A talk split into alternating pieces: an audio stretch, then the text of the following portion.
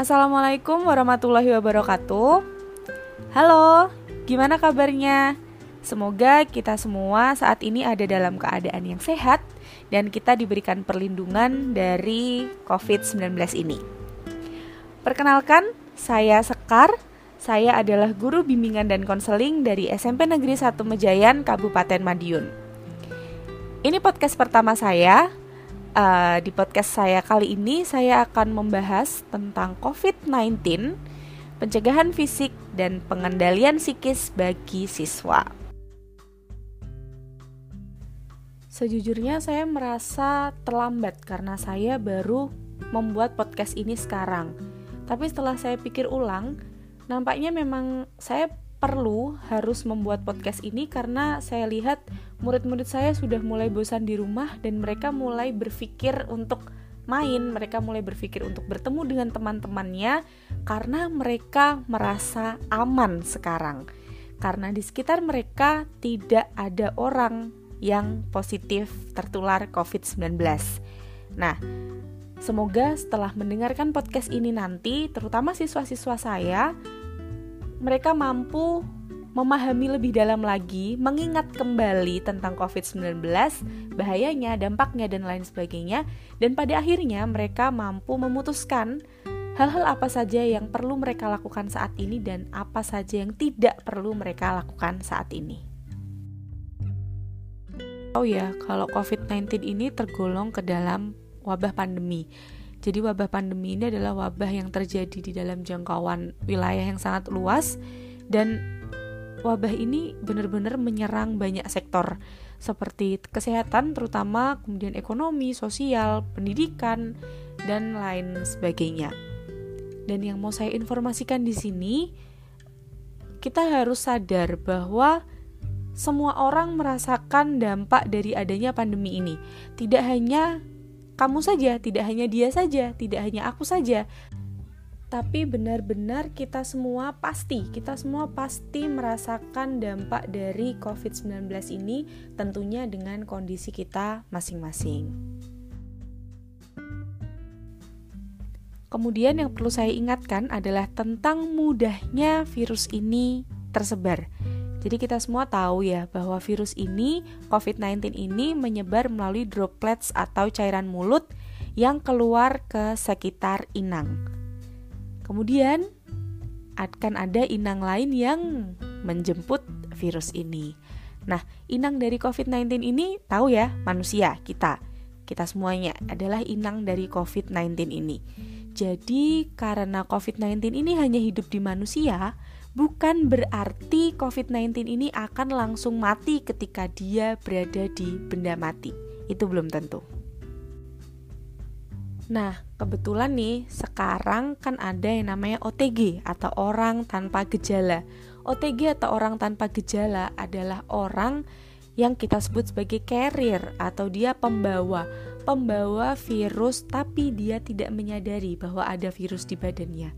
Kenapa dia bisa tidak menyadari? Karena dia tidak menunjukkan gejala-gejala seperti layaknya orang tertular virus. Tahu kan ya, gejala-gejala tertular COVID-19 di awal-awal kemunculannya kemarin adalah demam, batuk kering, sesak nafas, kemudian yang sekarang-sekarang ini di beberapa kasus dia memunculkan diare, ruam kulit, dan juga mata yang gatal. Nah, OTG atau orang tanpa gejala ini dia tidak mengalami ciri-ciri tersebut sehingga dia merasa sehat. Padahal sebenarnya si OTG atau orang tanpa gejala ini sudah bisa menyebarkan virus yang ada dalam badannya melalui droplets dia. Nah, sekarang pertanyaan saya, ketika kita masih saja keluar rumah, kita bertemu dengan teman-teman kita, kita bertemu dengan orang-orang lain, padahal sebenarnya kegiatan tersebut bisa ditunda. Apakah kita yakin orang-orang yang kita temui tersebut bukan OTG? Kemudian, apakah kita benar-benar yakin bahwa orang yang kita temui tersebut nggak habis berinteraksi dengan OTG? Kita nggak pernah tahu loh. Jangankan kita, OTG-nya sendiri aja belum tentu dia tahu kalau dia punya virus di badannya. Nah, itulah kenapa kita benar-benar harus menaati instruksi dari pemerintah untuk stay di rumah kalau nggak ada hal-hal mendesak yang mengharuskan kita keluar rumah. Nah, hal-hal mendesak yang mengharuskan kita keluar rumah itu apa aja sih contohnya? Ya, kerja, kemudian kita harus beli makan, atau kita membeli keperluan atau kebutuhan yang berkaitan dengan pekerjaan gitu. Itu masih nggak apa-apa. Yang penting segera pulang, nggak usah mampir-mampir, pakai masker, pakai kacamata, kemudian baju yang setelah dipakai itu langsung dicuci. Dan saran saya sebaiknya memang langsung mandi dan ganti baju yang bersih. Nah, kemudian kalau saya ditanyain, ada nggak sih cara untuk stop persebaran gitu?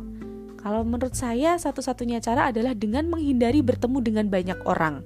Menghindari bertemu dengan banyak orang itu gampang banget sebenarnya. Ya tinggal kita stay aja di rumah, kita nggak usah ke mana-mana kalau nggak mendesak gitu karena walaupun imun kita itu bagus kita makan sehat kita sudah cuci tangan pakai sabun dan air mengalir kita pakai masker pakai kacamata kita tetap saja bisa tertular dan menjadi OTG justru ketika kita menjadi OTG kita malah membahayakan orang-orang yang ada di sekitar kita.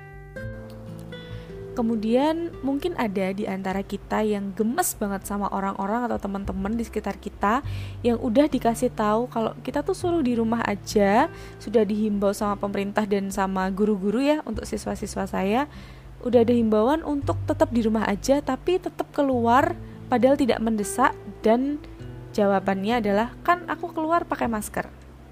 Oke, kalau menurut saya nggak perlu ada emosi marah, nggak perlu ada sebel, nggak perlu ada gemes, karena hal-hal itu yang membuat kita stres gitu. Jadi daripada merugikan kita, mending kita tetap kasih tahu aja dengan cara yang baik, santai gitu. Kalau kita tuh tetap harus di rumah karena apa? Karena bagaimana? Apa sih dampaknya ketika kamu tetap uh, keluar rumah padahal itu tuh nggak mendesak gitu. Nah hal-hal seperti itu bisa kita kasih tahu ke mereka. Jadi jangan dikit-dikit kita merasa sebel jangan dikit-dikit kita marah karena itu yang menyebabkan stres gitu loh. Sementara sekali lagi saya informasikan bahwa di situasi seperti ini kita harus menghindari stres. Nah, masuk ke pembahasan berikutnya yaitu tentang pengendalian psikis terutama bagi siswa. Saya paham sekali banyak di antara siswa-siswa saya yang mengeluh, "Bu, saya bosan, Bu, saya bingung harus ngapain di rumah. Bu, saya boring di rumah cuman mainan HP dan segala macam." Nah, hal-hal seperti ini kalau dibiarkan lama-lama akan menimbulkan stres, lama-lama akan menimbulkan depresi. Sedangkan di situasi seperti ini yang kita butuhkan itu adalah badan yang kuat gitu, imun yang kuat badan yang sehat. Jadi benar-benar yang namanya stres, panik dan lain sebagainya itu harus kita hindari. Padahal yang namanya stres, yang namanya panik, yang namanya depresi itu benar-benar harus kita hindari. Kenapa? Karena ketika kita itu marah, kita sedih, kita cemas, tertekan, panik dan lain sebagainya, otak kita itu akan mengeluarkan hormon noradrenalin, yaitu hormon yang sangat beracun dan membuat fisik kita itu lemah, sakit-sakitan dan mematikan syaraf. Usia remaja itu kalau menurut tugas perkembangan dari Harlock itu dia mencapai kemandirian emosional. Jadi bisa kita katakan bahwa anak remaja ini mereka masih dalam proses untuk bisa mengendalikan emosi mereka, mengendalikan psikis mereka gitu. Karena hal ini juga merupakan tantangan bagi anak-anak remaja, jadi saya ingin memberikan beberapa tips aja agar anak-anak bisa lebih mudah dalam mengendalikan emosi dan psikisnya itu. Yang pertama yang harus kita semua lakukan adalah menerima. Menerima bahwa memang inilah situasi yang harus kita hadapi sekarang. Jadi kalau bisa kita hilangkan dulu pikiran-pikiran kalau nggak ada virus ini, kalau nggak ada virus ini, kalau ini nggak ada virus dan lain sebagainya. Pokoknya pikiran-pikiran yang seperti itu sebaiknya dibuang dulu aja. Kita harus bisa menerima dulu bahwa memang ini adalah situasi yang harus dihadapi. Kemudian biasanya orang itu panik, orang itu takut karena nggak tahu. Jadi yang harus kita lakukan adalah kita cari tahu yang banyak tentang virus ini. Ya bagaimana cara penyebarannya, bagaimana penyembuhannya dan lain sebagainya. Jadi ketika kita sudah tahu, kita nggak lagi panik karena kita tuh nggak boleh panik. Panik jangan, waspada harus. Jangan lupa untuk menyaring informasi juga ya. Jadi ketika kalian sedang mencari tahu tentang virus, kalian juga perlu melakukan uh, cross check apa bener nih informasi ini gitu, apa bener nih berita ini dan lain sebagainya. Jadi sekalian kita memerangi hoax ya. Kemudian tips agar tidak stres berikutnya adalah kita bisa menganggap bahwa ini tuh bukan hari libur gitu. Jadi kita tetap tidur seperti jam biasa, kita bangun seperti jam biasa, mandi, makan itu seperti jam biasa, kita belajar seperti biasa. Cuman mungkin yang kita pelajari nggak melulu soal mata pelajaran ya kayak matematika, IPS dan lain sebagainya. Kita nggak melulu belajar soal itu, tapi kita juga bisa mulai belajar memasak, belajar berkebun atau bisa juga kita baca-baca jurnal, baca-baca novel agar pengetahuan kita semakin luas gitu kan. Jadi belajar hal-hal baru yang belum kalian pernah ketahui, jadi pengetahuan kalian nambah, keterampilan kalian pun juga akan bertambah. Jadi intinya kita tidak perlu menganggap ini adalah libur gitu jadi kita anggap ini biasa supaya kita juga nggak mikirin hal-hal yang luar biasa yang sedang terjadi secara berlebihan yang dapat saya sarankan berikutnya agar kita bisa mengendalikan emosi kita adalah dengan membuat sebuah pelampiasan. Nah, membuat sebuah pelampiasan ini kita alihkan dengan karya gitu. Jadi mungkin bisa membuat puisi, membuat lagu, membuat lukisan, menggambar, dan itu nggak harus bagus. Yang penting adalah kita senang gitu. Yang penting kita senang, nggak punya beban, nggak punya pikiran yang berat-berat dan itu tidak harus dipublikasikan. Simpan saja untuk diri kalian sendiri itu sudah cukup. Yang penting emosi kalian tertuang di dalam sebuah karya. Itu pasti akan sangat membantu.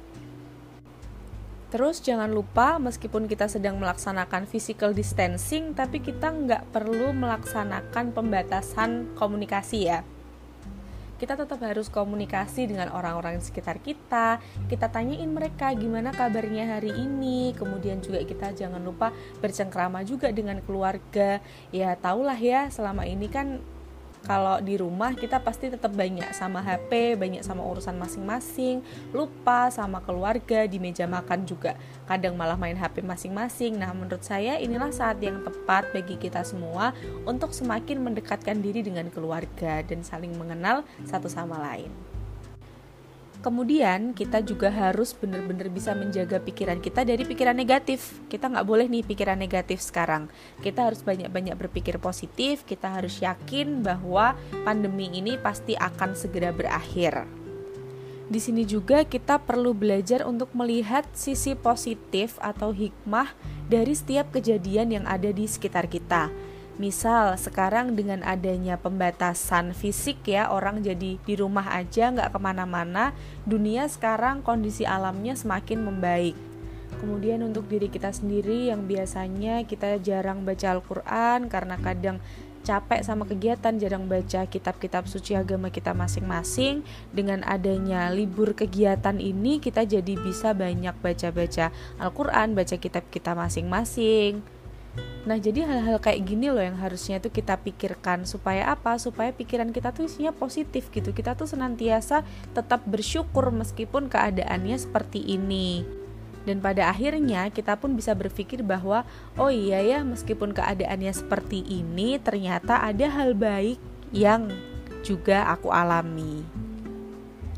Dan yang terakhir, perbanyak ibadah, mendekatkan diri sama Tuhan, berdoa minta supaya Tuhan segera mengakhiri wabah ini, kemudian minta supaya bumi ini segera membaik juga, minta juga supaya Tuhan membukakan hati orang-orang supaya bisa belajar semua dari kejadian ini. Intinya kita minta hal-hal baik bukan untuk diri kita sendiri tapi juga untuk seluruh orang dan seluruh elemen yang ada di dunia ini. Oke, sekian podcast podcast saya kali ini. Semoga dapat membawa manfaat. Yang lupa bisa ingat dan yang sudah ingat mari uh, juga menyuarakan untuk tetap orang-orang di rumah aja. Mohon maaf apabila dalam menyampaikan saya ada salah-salah kata atau informasi yang salah. Di sini niat saya belajar bareng ya. Semoga bisa diambil yang bermanfaat. Terima kasih. Wassalamualaikum warahmatullahi wabarakatuh.